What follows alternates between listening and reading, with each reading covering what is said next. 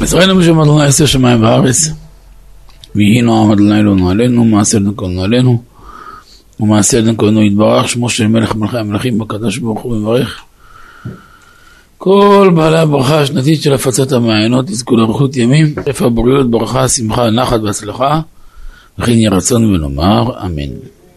בשעה טובה השיעור היומי תתקע"א 971 כוחה של מצוות צדקה לשונו הקדושה ישנו, ישנם, זה עמוד 132 ישנם הרבה יהודים שחיים בעולם רק בזכות היותם קרובים לצדיקים. אין להם שום זכות אחרת שיכולה לקנות להם חיים.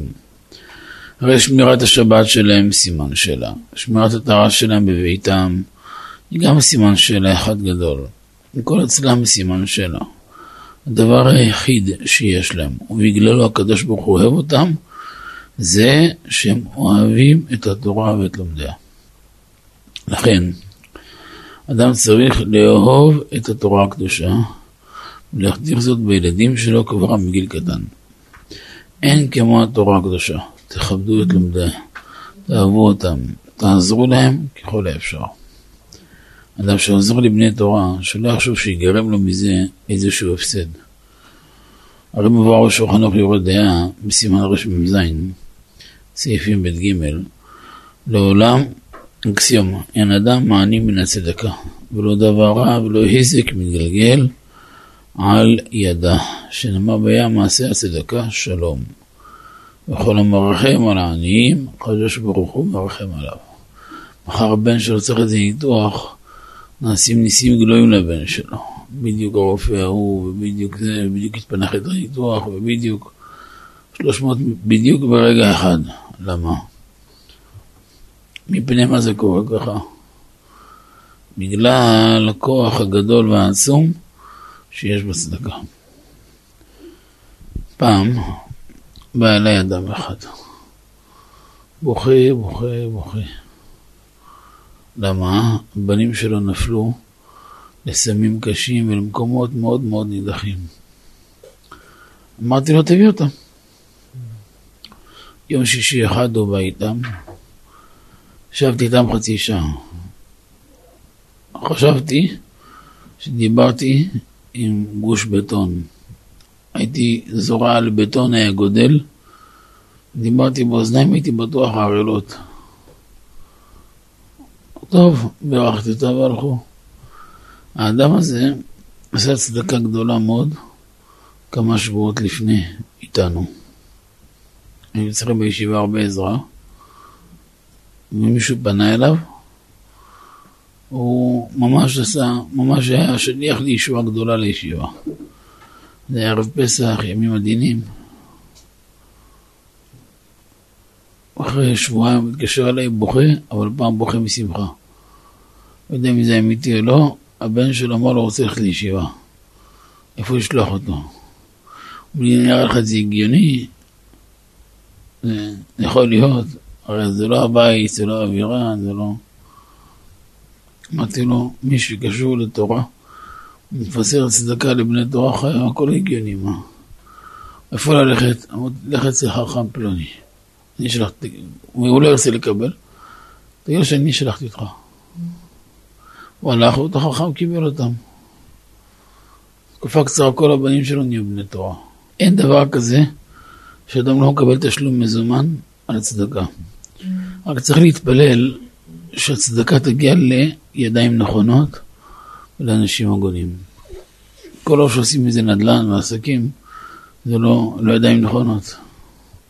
צדקה צריכה להגיע לבני תורה, למקום שבאמת מחיי נפשות ומזכה את הרבים ממש. בלי משחקים ובלי קשקושים. עליו לדעת שזה לטובתו. פטימו תומך במוסדות שנוסדו על שם צדיקים אמיתיים, שבזוג גורם נחת רוח ושמחה רבה. והם, מי זה הם? הצדיקים לא נשארים חייבים, אלא בשעה שאותו אדם נמצא במצוקה, מיד הם פועלים למענו ישועות למעלה מגדר הטבע. וזו נקודה שחייב לזכור אותה. ואנחנו אומרים, כמו אדם שתורם למוסדות שקוראים לו שם אבא, רבי יורם.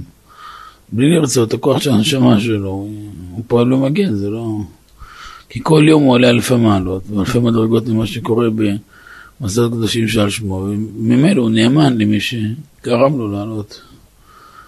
הכרת הטוב. וכן הצדיקים הקדושים, בני איש חי, בעל התניא. ברגע שאדם צריך חלילה עזרה, מחר רבי יושב, אני הצדיק יעמוד לימינו. פעם זה חדר ניתוח, פעם זה מסתבך באיזה משפט, פעם זה עניין. צדיקים אין בעיה של תפוס או לא זמין, תשובות של חברות סלולר לא של צדיקים. צדיקים הם כל הזמן זמינים למי שנאמן להם. ועל פי מה? פי איך שאדם מקושר בצדיק. לכן כשאדם מקושר מלמטה, עוזרים לו ומסייעים אותו הרבה מלמעלה. תראו מה שכתב על זה בספר בצור ירום, בחלק א' בהקדמה. זה לשונות, תראו. כל מי שקשור לספר התניא, או שקשור לצד שאוחז בספר התניא, צריך, שברג... צריך לדעת שברגע שהוא נמצא במצוקה או באיזה הפסד, או באיזה מועקה עם הגימל פעמים רבי יושעני, תכף מיד באותו יום יראה ישועה. יש הרבה שניסו כן ועלתה בידם בגדול.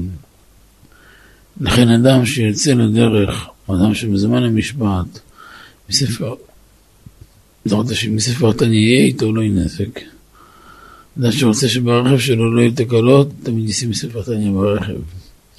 אדם רוצה שהחתונה של הבן, של הבת, תצליח, יעבור לחיים טובים ושלום, לא ילך לעולם עד שיקרא, ייקח תניא, יקרא, זה חצי פרק, זה פרק, יגיד רבי יושעני, אחר כך ילך.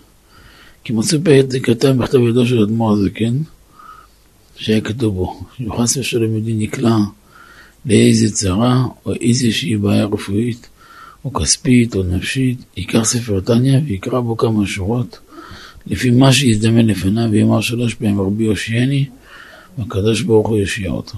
כמו שכתב הרבי הריאץ, זה בטוח שחסיד שהולך בדרכי רבנו וזקוק לעזרה ברוחניות ובגשמיות, לומד כמה שורות על מנת לעשות וקיים, אומר רבי, אני זקוק לברכה ולישועה בדבר זה, הלא לפרט עניינו בקצרה, אז השם ידבח בוודאי יעזור לו בזכותו של רבנו. איזה חזק זה, כי לכאורה שהרב חי, אדם רוצה לדבר איתו, צריך לקום מוקדם באשמורת ומקווה, וייסע עד לעיר שהרב נמצא, עד לבית המדרש של הרב. אבל ככה, הוא במקום מדליק איזה נר, קורא כמה שורות בתורה של הרב, ומדבר איתו והוא שומע. וכל יום רואים כאלו ניסים, כל יום, פלא פלאים. כיוצא בזה מספרים על אחד החסידים של הרבי הרש"ב. הרש"ב היה אבא של אריאץ. אריאץ חמיב של הרבי. פעם מסרו אותו במשה רוזנבלום בערב שבת, בין השמשות. פתאום פרצו אליו בבית המשטרה החשאית, היה קג"ב, ולקחו אותו לחקירה. חקירה איומה ונוראה כזו, שמי שהולך אליה לא בטוח שגם חוזר ממנה. החסידים מיד רצו לרבי, לאדמו"ר הזקן, והודיעו לו הצהרה נוראית, בניסי ניסים, השתחרר למחרת לפני השקיעה. דבר ראשון שהוא עשה, הוא רץ לבית הכנסת, והרבי רואה אותו, ואומר לו, איזה מין שבת זה בלי ברוך הוא, בלי קדושה, בלי קריאת התורה. אז נבהל, הוא אומר לרבי, הרבי, אתה יודע איך אני הייתי? רבי אמר לו, אם ברגע הראשון שלקחו אותך למאסר היית זועק, רבי יעזור לי, הייתי מוציא אותך משם. איזה, איזה, איזה כוח זה. תראו מה זה התקשרות בצדיקים. אבא, הרב יורם עליו השם סיפר לנו לפני שלושים שנה, שהיה להם בחוץ לארץ יהודי אחד שקראו לו רבי מרדכי. רבי מרדכי היה סוחר, סוחר בהמות, ומאוד מאוד עשיר, מאוד מאוד ירא שמיים. היה לו כפליים מיוצאי מצרים, המון המון עושר. הוא היה יוצא מהבית יום ראשון בבוקר, ובדרך כלל חמישי בצהריים היה חוזר. היה קשה הדרך, מסוסים ועגלות, אז היה ישן בשטח. היה לו דירה קטנה שישן שם, ושם היה מפעיל את כל העסק. היו פועלים, הכל. עיקר הפועלים שלו היו ערבים במרוקו. והיה לו שותף ערבי, גוי, תמיד בעסקים מה שבהמה מחזיקים שותף גוי, גם בגלל כמה עניינים הלכתיים, למשל בכור בהמה, איך תעשה אם זה יהודי? אתה מסתבך עם קודשים. אם יש שותף גוי, אפילו באחוזים קטנים, אז יש לו, מצד השותפות שלו, הרבה דברים יותר קל. גם להפעיל את העסק. כל מיני זמנים לא זמנים, אז ככה היה להם חלוקה. הדרך של רבי מרדכי הייתה שכל חמישה חוזר הביתה בצהריים, ועם השקיעה, סמוך לשקיעה מגיעים עשרת תלמידי חיים אליו הביתה, והם היו עושים מנחה ערבית, עושים להם סעודה טובה כיד המלך, ואז לומדים זוהר הקדוש כל הלילה. שחרית בנץ, פרשה שתיים מקרא, מהלך הערב היה שוחט שתי עגלים כל שבוע, מחלק אותם, כל אחד יוצא עם איזה 10, 15, 20 קילו בשר, מלוח מסודר, טוב, מוכן, לשבת ולכל השבוע. ו... והנה, והנה, ככה היה דרכו, וגם היה רגיל, וגם מצטרף לזה מעטפה. יש לנו את הפרנסה של השבוע שלהם. הם שמחים והוא שמח. יום אחד, באמצע השבוע, רבי מרדכי באמצע השטח, בעסקים שלו בעניינים, עם הגוי, 30 שנה עובדים ביחד. כמו כאן שעבדו בקיבוץ עם אותם ערבים 30 שנה. מישהו יעלה על הדעת שאותם פועלים 30 שנה ירצחו את בעל הבית? שאותם פועלים יראו בבעל הבית? מי יעלה על הדעת? מישהו יעלה על הדעת? מה פתאום? אין אמונה אבל בעוונות, אין אמונה בגויים. ביום שתמצא, אמר לי סבא לפני קרוב ל-40 שנה, ביום שתמצא עורב לבן, תדע שיש ערבי נאמן. ככה אמר לי. ואני הולך עם זה. אז הוא היה באמצע היום בעסקים שלו, פתאום הערבי השותף שלו מתנפל עליו ואומר לו, הוא החליט לרצוח אותו. אמר לו, מה זה לרצוח? אתה לא מתבייש? אתה אוכל ממני שלושים שנה.